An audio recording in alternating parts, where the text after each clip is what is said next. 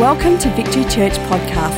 At Victory, we are committed to connecting people to God, His church, and their purpose. For more information, visit victorychurch.net.au. Now prepare your heart to hear a word from God today. I'm going to continue uh, and conclude our series today called The Third Person, which is ultimately a series on the Holy Spirit. I trust you've been enjoying it and uh, making the most of the teaching that's been coming our way. Basically, when we put this thought and this series together, it really was to uh, help us understand and experience the power and the person of the Holy Spirit. I believe what is missing in most churches today is not something, but someone. And I would say the same is true for families. It's not something we think, I need a new job, I need a new car, I need a new sofa, I need a new blender, I need a new something, when actually I think it's someone. I believe it's the power and the experience of the third person of the Godhead, the Holy Spirit, that we need more than anything else. And so I believe it's this element that is often neglected by Christians today. And so we want to uh, ultimately um, use this time to experience him and not just learn about him. I believe we can have knowledge of him but not experience him. And so this series is to awaken something in us. And I trust it's a message that will hopefully help those who are a little bit more on the conservative side. We have some conservative Christians amongst us, and uh, you're very skeptical and cynical when it comes to all things Holy Spirit because you've seen some weird and wonderful things, and I feel your pain. But I want to stir some of you more conservative believers today. Maybe you watching online and you're a little bit standoffish when it comes to the Holy Spirit because of things you've seen, heard, and meetings that you've been involved in, well, I want to, I want to stir you today. But for those charismatics or charismaniacs who just go to one extreme, uh, we want to kind of temper you a little bit today and hopefully live in what John Wimber calls the quest for the radical middle. That's what this series is all about us having a desire to live in the radical middle. And so, a quick recap this morning, um, based upon what we've already heard through Pastors Ash and Dan over the last two weeks. The first thing is that uh, He is the third person of the Godhead. The Holy Spirit is the third person of the Godhead. He's equal to God in every way. Why? Because He is God. Yeah. Yeah. In other words, He's not a force. He's not an influence. He's not a style. He's a person. And as we heard last week, he's not the third wheel in the relationship. No one wants a third wheel in a relationship. He's not the third wheel, and he's not even the water boy on the team. He's not any of those things. The Father, Son, and the Holy Spirit are one God living together in perfect unity. However, they do have different roles that they work in. And the Bible uses some symbolic language to describe him the Holy Spirit and what he does. The Bible says that he's like water it doesn't say he is water. The Holy Spirit is not water. He's like water. And if you think about what water does, it cleanses. If you think about what water does, it brings refreshing into our lives. And so there's this symbolic language around the Holy Spirit and what he does to help us understand his ways, his character, and his nature. We see that he's like fire. And if you think about what fire does, it brings the heat, it burns out all the rubbish. The Holy Spirit will burn rubbish in our lives. Anyone got some rubbish? Anyone got some junk in their lives that they need burning out? Well, the Holy Spirit has the power to do that. Again, He's not fire, He's like fire. The Bible says He's like a dove. Again, He's not a dove. The Holy Spirit is not a dove. He can be like a dove. And you think of doves, they're peaceful and, and pleasant. And, and it's, a, it's a characteristic of the Holy Spirit as He comes and brings peace into our lives. He has a unique role in the earth today. And not only in the earth, but also in our lives. Yeah. The Holy Spirit has a unique role in our lives. And without Him, we live natural lives. But with Him, we can live supernatural lives. And I say supernatural lives, not super spiritual ones, because we don't need any more super spiritual charismaniacs. We want people to be able to live supernaturally natural and naturally supernatural lives. And so, in order to do that, we've looked at the ways in which He works. In week one, we see that He works in me for salvation. And Ash did a brilliant job in sharing on that. The Holy Spirit works in me to save me by convicting me, regenerating me, baptizing me, and sealing me. And if you missed any of these messages, please feel free to go online and you can listen to any of those messages that we've shared and heard already. Second week, we see that the Holy Spirit works in me to support me, which is a really encouraging message. The Holy Spirit worked by supporting us, by indwelling us, empowering us, comforting us, and interceding for us. Isn't it good to know that we have uh, the Holy Spirit that supports us and helps us in our greatest time of need? Amen.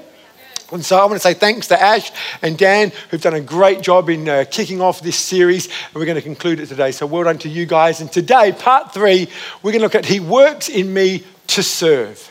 Why don't you turn to the person next to you and say, to serve? Fantastic. As I look around the front row there, there's uh, Sophia. It's great to have you with us. They've let you out of New South Wales. You are corona free, obviously. Thank you. It's great to be with you this morning which is just awesome. It's great to have you with us. Let's put our hands together for Sophia. Maybe online you can just say, Hi, Sophia. That'd be just awesome. Fantastic. See, the Holy Spirit works with me. I want you to get this. He works with me, for me, and through me. I'll say that again. The Holy Spirit works with me, for me, and through me. In other words, He not only wants to do something in us, but He wants to do something through us. He wants to do something in us, absolutely, but He wants to do something in us that He might do something through us. And a great example of that is the life of Jesus Christ himself. And we read in uh, Luke chapter 4, verse 14, it says, Jesus returned to Galilee in the power of the Spirit, and news about him spread throughout the whole countryside. Uh, he was teaching in the synagogues, and everyone praised him. He went to Nazareth where he had been brought up, and on the Sabbath day, he went to the synagogue as was his custom. How's that for thought? Jesus on the Sabbath went to church. Now, if anyone didn't need to go to church, it was Jesus, but Jesus modeled to us the importance of church, and it was a regular part of his lifestyle. It was customary for him to go to the synagogues on the Sabbath, and I believe that should be uh, speaking to us this morning of how important it is that we have a regular routine of getting to church Sunday by Sunday. Why? Because Jesus modeled that to us. He went to Nazareth where he had been brought up on the Sabbath, and he went to the synagogue as he was his custom, as I've already said, uh, and he stood up to read, and the scroll of the prophet Isaiah was handed to him. Unrolling it, he found the place where it was written. Which is another interesting fact that Jesus knew where things were in the Bible, which tells us that he was reading the Bible. Jesus went to church regularly and he was reading his Bible. That's Christianity 101. If you want to be more like Jesus, go to church regularly and read your Bible so that you can get the word of God in you so that you can know where things are written. Who here knows where John 3:16 is found in the Bible? That was a little bit of a joke anyway, missed you. Anyway, let's read on. Jesus said, uh, the uh, word of God says, The Spirit of the Lord is on me because he has anointed me to proclaim good news to the poor and to set the prisoners free and the recovery of sight for the blind, to set the oppressed free and to proclaim the year of the Lord's favor. Isn't that interesting that Jesus said, The Spirit of the Lord is upon me to do? He didn't say, The Spirit of the Lord is upon me to feel. The Spirit of the Lord is upon me that I might get goosebumps. The Spirit of the Lord is upon me that I might fall over. The Spirit of the Lord is upon me that we might just play spiritual games. The Bible doesn't record that. Jesus said, The Spirit of the Lord is upon me to do something. Jesus returned in the power of the Holy Spirit, and the Holy Spirit was on him to do something in his life. In Matthew chapter 20, verse 28, we see that Jesus did not come to be served, but to serve. And in order to serve with great effectiveness, we see that Jesus was empowered by the Holy Spirit. In other words, everything that Jesus did, he did as a spirit filled man, not as the Son of God. He laid aside his divinity picked up his humanity, and in his humanity, he was filled with the Holy Spirit in order to fulfill the ministry call that was upon his life. And if we want to fulfill the ministry call that is upon our lives, we need to be filled with the Holy Spirit. If we want to serve people, we need to be filled with the Holy Spirit. Why? Because serving people can be tiring. It can be disappointing. And so we need a fresh infilling of the Holy Spirit. And we see that Jesus was a man who was filled with the Holy Spirit and did incredible things as a result. And so, as we do that, what can we learn this morning? Three things I want to highlight very quickly this morning about what we can learn from the Holy Spirit. And the first thing is when it comes to us serving, number one, the Holy Spirit is into filling me so that we are ready to serve. He does it by filling us so that we are ready to serve. In other words, we don't start with serving, we start with being ready. In Matthew 28, we see that Jesus gave this, what we call the Great Commission, to go into all the world and to preach the gospel and to baptize people in the name of the Father, the Son, and the Holy Spirit and make disciples. That was the Great Commission. And Jesus got them all revved up and all excited. But then he said, But before we do that, I mean, they were ready to go there and then. I imagine they're just ready, eating a bit. I mean, you know, Jesus would have been a great motivational speaker and they're ready to go right there, right there. He says, But before you do that, guys, hey, yep, we're ready, Jesus. What? What do you want us to do? Anything. And he says, Wait. Yeah. I said, Really? Yeah. After that great speech? Yeah. You want us to wait? Well, what do you mean by wait? I said, Just, just wait. Because what I'm asking you to do, you can't do in your own strength. Yeah. You, you've got to wait. Before you go, wait. And in Acts chapter 1, verse 5, it says, On one occasion, while he was eating with them, this is Jesus, he gave them this commandment do not leave Jerusalem, but wait for the gift which I, you've heard me speak about. For John baptized you with water, but in a few days you'll be baptized with the Holy Spirit. And so that's exactly what the early church did. They waited. They didn't wait for a minute. They didn't even wait for an hour. They didn't even wait for a day. They waited for some 10 days. 10 days they waited. Can you imagine what that would have been like? like what we, they don't know what they're waiting for. They don't know how long they're waiting. They're just waiting. Why? Because Jesus said, don't do anything until you have the Holy Spirit come. And in the meantime, just wait. They don't know what they're waiting for. They don't know what it's going to look like. They don't know what it's going to sound like. They don't know how long they're in this upper room. They're just, they're just waiting. Yeah. And that's one of the hardest things for us as Christians to do is just wait. Yeah. We, we don't like waiting. I mean, if anything like me, you get, a, you get a red light and it's just like, come on, how long is it going to be red? Well, the promise is I've never sat at a red light for 10 days. And they're just waiting. And they're waiting and they're waiting.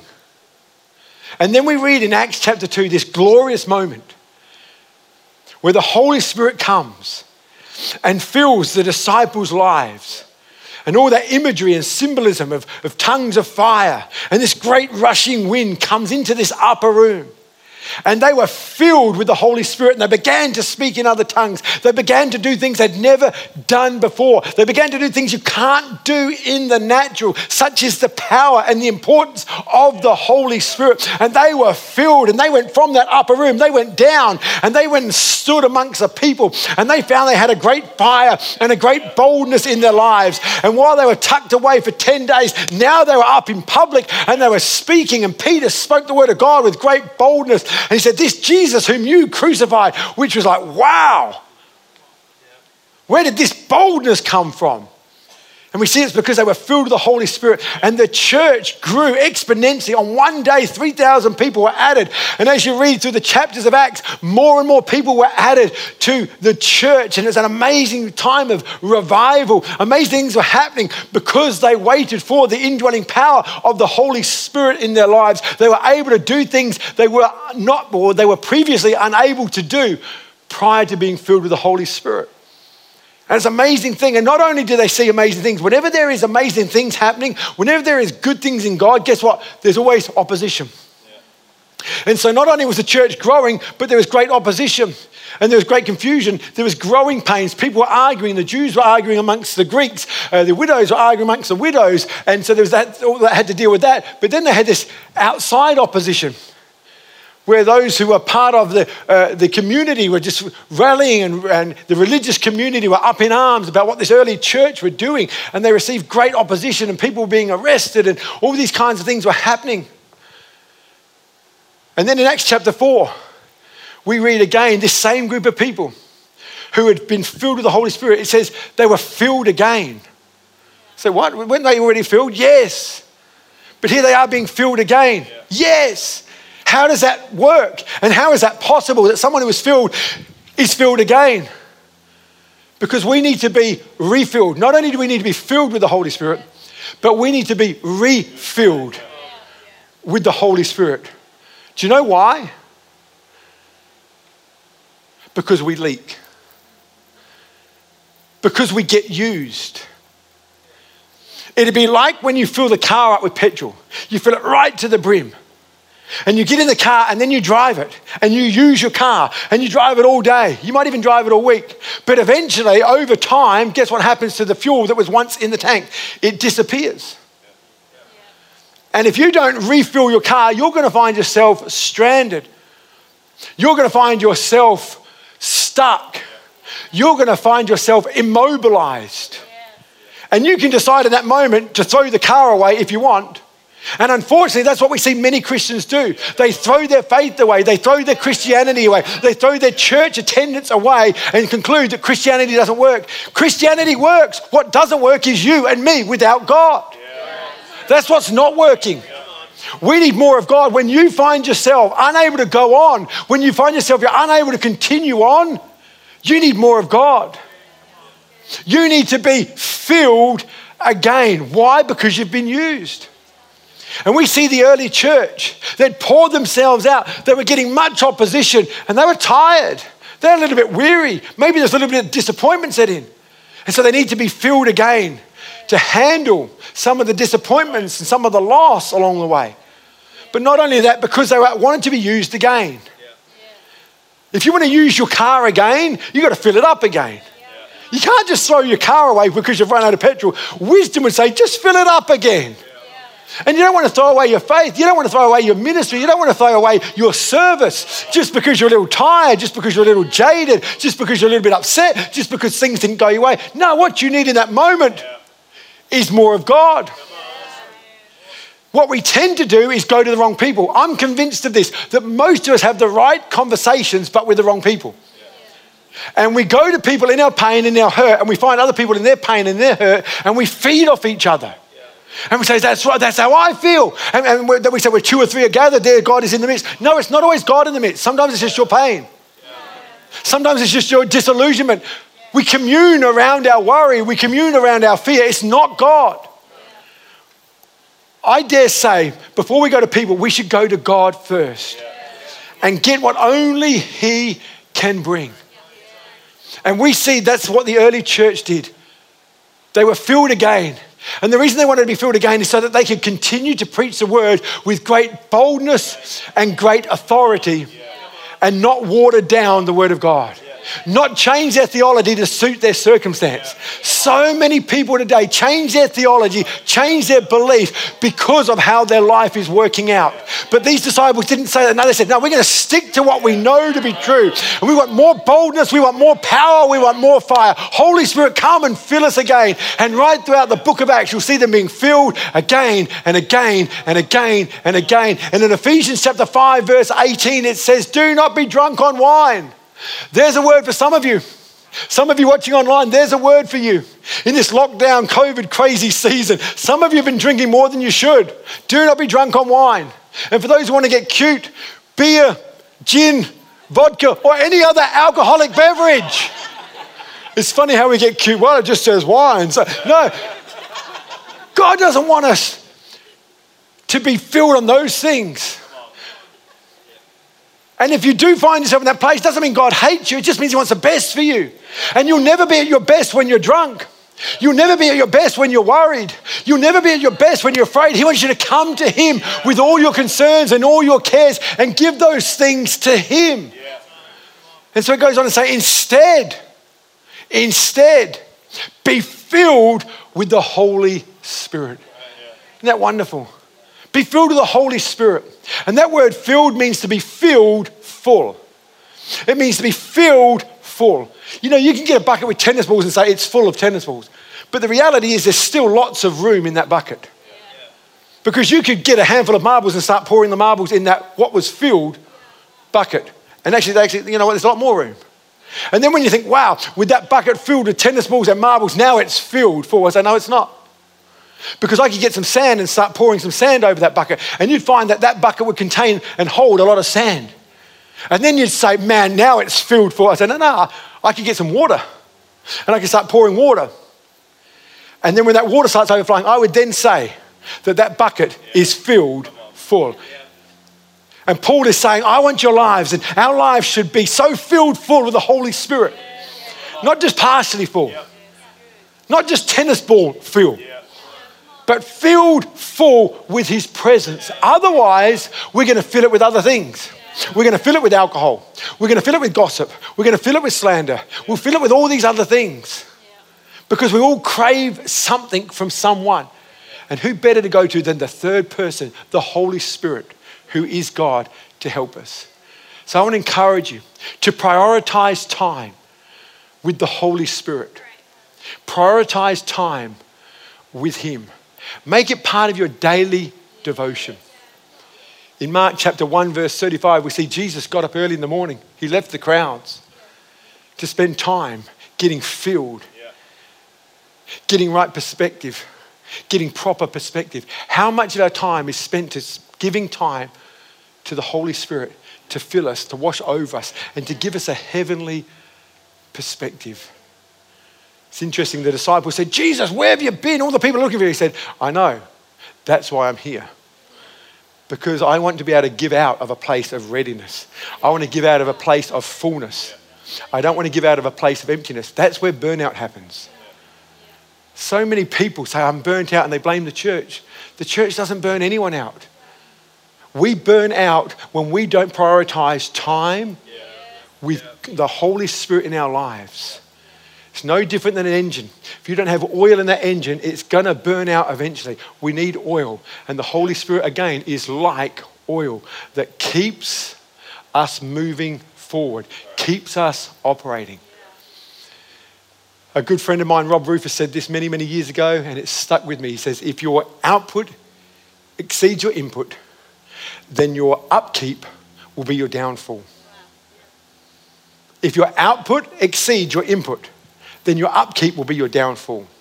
Is that not what you see with so many people today? Come on, let's prioritize this time with the third person of the Godhead, the Holy Spirit, who wants to make you ready to serve. The Holy Spirit does it by leading, uh, by, by filling me and by gifting me. And He gifts us so that we are equipped to serve. Everyone say equipped. So it's, it's not enough just to be ready. Now we need to be equipped. We need to be ready first, but now we need to be equipped. And the Bible talks about gifts. In Romans 12, it talks about admi- what we call administration gifts. Romans 12 talks about administration and leadership and hospitality and generosity. And all those natural gifts, they are gifts from God. All the gifts are gifts from God. But then it also talks in uh, 1 Corinthians chapter 12. So Romans 12 is the natural gifts, the administration gifts. And in uh, 1 Corinthians chapter 12, it talks about the spiritual gifts. And the spiritual gifts involve prophecy and tongues and interpretation of tongues and faith and healings and all those incredible things. And I want to say that all the gifts, the natural ones and the spiritual ones, are from God. And, and God wants us to use those gifts to serve Him and His purpose. In other words, the gifts are not for, you, uh, for us, and the glory is not for us. You know, if I have the gift of healing in my life, then who's that actually for? Is it actually for me, or is it actually for someone who needs healing? So the gift is not for me. The gift is for me to give to someone. The gift is on my life to serve someone. So whatever I've been gifted with is actually to give away. It's not to say, oh, I've got the gift of healing. Oh, I wish I was like you. I wish I had. It's not actually for you. And just like the gift is not for you, the glory is not for you. Because if God gave it to you, why should you get the glory? So the gift is not for you, and the glory is not for you. And I think sometimes in Pentecostal, charismaniac moments, we miss the point. You know, I had, a, moment more recently, and this has happened many times in my life, where I, I, I, met a man for the first time. I didn't know his name. I introduced myself, and I was just asking him a little bit about himself. And I got this prompt from the Holy Spirit to ask him about his marriage. Now, in that moment, there's a lot of things I can do. I could be the man of God for the hour, I could be the man of the moment. I could say, Do you mind um, if, I, if I just let you know what God has just spoken to me about? Because I felt God just uh, say to me, something, there's something about your, your marriage that's just not quite right. And it's like, it feels good, it sounds good, it's like, woohoo! But that moment has a lot more to do with me and a lot less to do with helping that guy. The, gift is not for me, and the glory is not for me. There's a guy who's in pain. There's a guy who's struggling in his marriage, and the Holy Spirit is reminding, is, is bringing to my attention that I can help. And so, you know what I found myself doing? I got to know him. I asked him a few questions. And I just asked him this question. I said, How's married life? burst into tears. I was able to speak into his life, speak into his marriage. I was able to pray for him. I was able to get to know him. And that's happened in my life over and over and over again. It's a gift, but it's not my gift. It's not for me. It's for those that are in need. And the glory is not for me. And, and I want to encourage you, church. The Holy Spirit has given us gifts. And those gifts are not for you. But man, let's use them to serve our community. Whether it's the spiritual ones or whether it's the natural ones. Whether it's a gift of administration, use it to serve God, use it to serve the community. Whether it's a gift of leadership, use it to serve the community, use it to serve those. And when it comes to our gifts, I would simply say this that there are the gifts of area that we use in the area of our responsibility, and then there's the area we serve out of our responsibility. And so when it comes to our authority, that's those gifts that God has given us. And when it comes to the gifts that God has given us, in discovering what those gifts are, and we're all about that here at Victory Church, is helping you discover those gifts, I would simply say this find what you enjoy doing and do it so well that someone will pay you for it. Can you imagine how much happier place the world would be if everyone found what they enjoyed doing? Because I think what God wants us to do is what we enjoy doing. So, what do you enjoy doing? And then get really good at it and then someone pays it, and we call that a job, which is far better than just getting a job. And so this has been true of my life. I remember when I was young, I just loved, I just loved basically drawing and colouring in. That's what I loved. That's what I excelled in at school. Not maths, not English, not science, not any of the other lessons, but drawing and colouring I loved. And I thought, I'm just going to get so good at it that someone will pay me to do it. And that's what I did. I actually became a sign writer. That's all I, I was basically drawing and colouring in, and I called it sign writing. I just got good at what I was uh, enjoyed doing. So, what do you enjoy doing? And that becomes something that actually I, I gained authority in. And people actually backed me enough to actually pay me to do it. I would also say the same with leadership. I, remember being very young and I used to get so frustrated. I would have a haircut, people would copy me. I would wear a jacket, people would copy me. I hated it. Like, why are they copying? Stop copying, stop copying. And I realized actually that's leadership. And I learned to fall in love with leadership. Then I developed that leadership, and I'm still developing that leadership gift on my life. And it's what I've been doing for the last 26 plus years in leading. And you develop your authority. And I would encourage every one of you to seek God when it comes to the gifts. What you, was it you enjoy doing? Work hard enough, get good at it enough in order that someone will pay you for it. I think the world would be a lot better place. Wouldn't it be wonderful if all the teachers were actually called to be teachers instead of it's just a good job?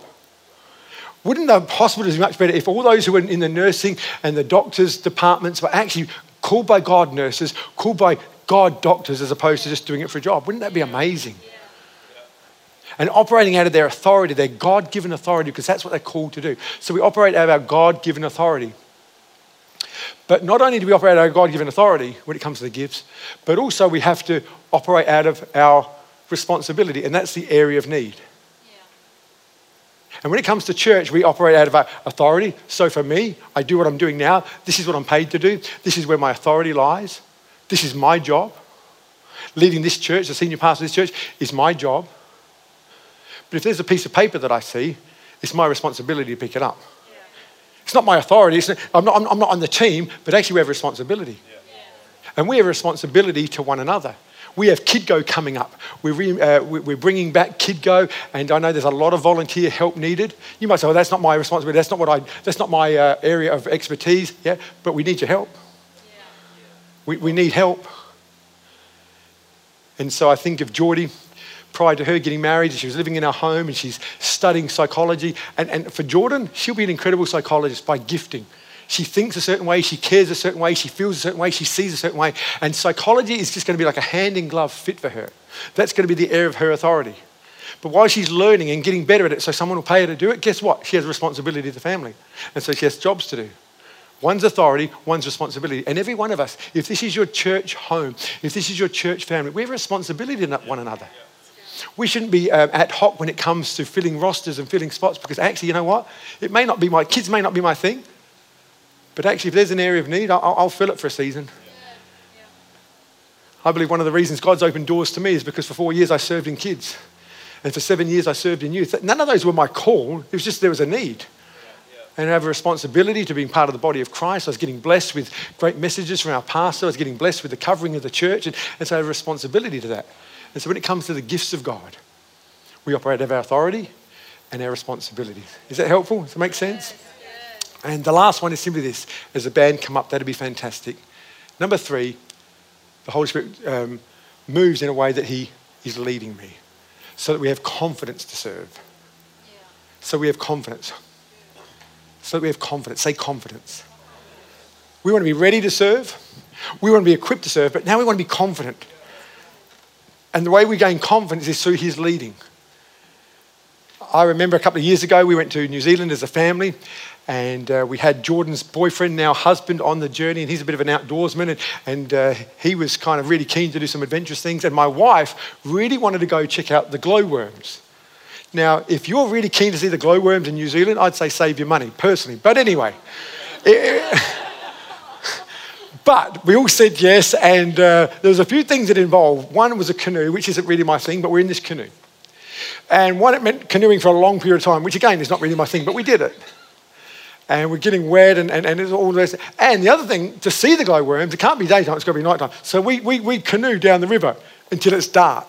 I mean, I, felt like, I felt like we canoed for like, I don't know, miles and miles and miles.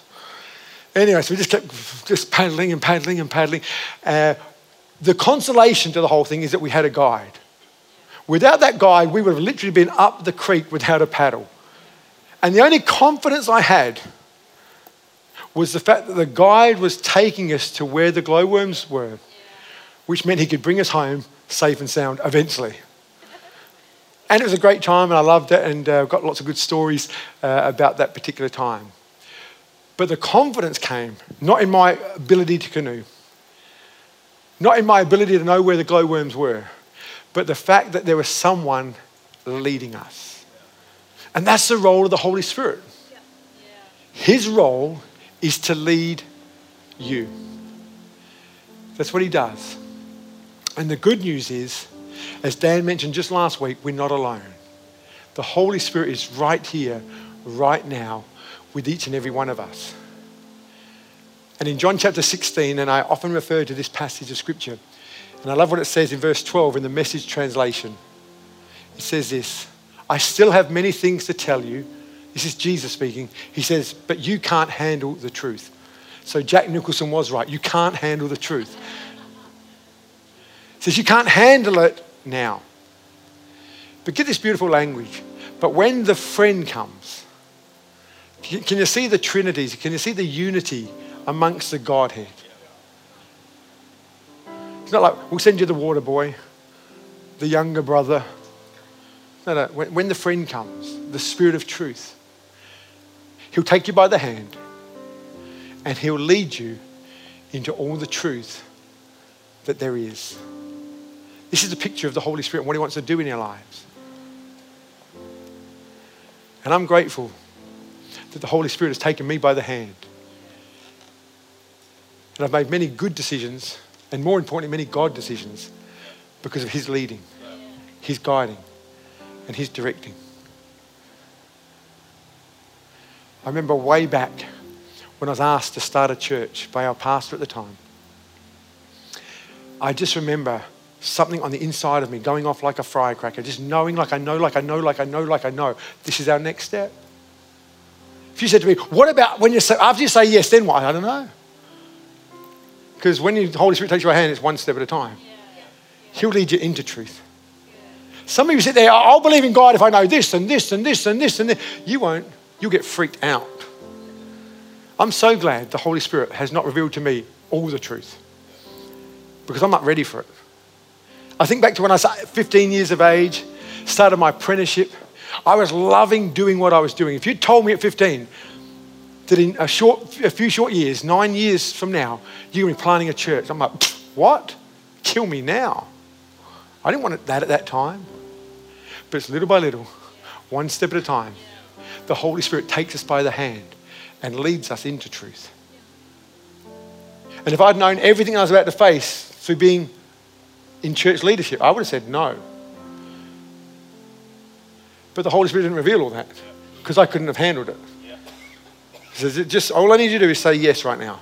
So I said, yeah, we'll do the church thing. The problem is when we're connected with the Holy Spirit, but we want to lead. And I feel a lot of Christians, their experience of the Holy Spirit is this they're, they're close, but they're trying to lead Him. And one thing I know about the Holy Spirit, He gives us what we need, not always what we want. And He's led me into circumstances, situations, conversations that I'd rather have not had. But I'm so grateful I had those because it's opened up my next step. And my prayer is that through this series, we would not only get to know, but get to appreciate the Holy Spirit more. And we'd let Him take the reins of our lives. We let Him take our hand and lead us into all that He has for us. Because that's His plan and that's His purpose for our lives. Maybe right now the Holy Spirit's saying to you, water baptism.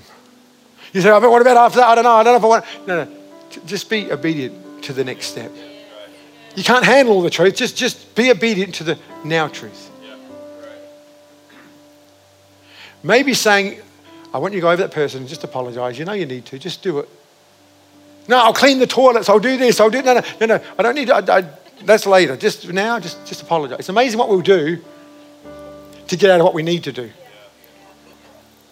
Remember when our kids were much younger, I said, clean your room.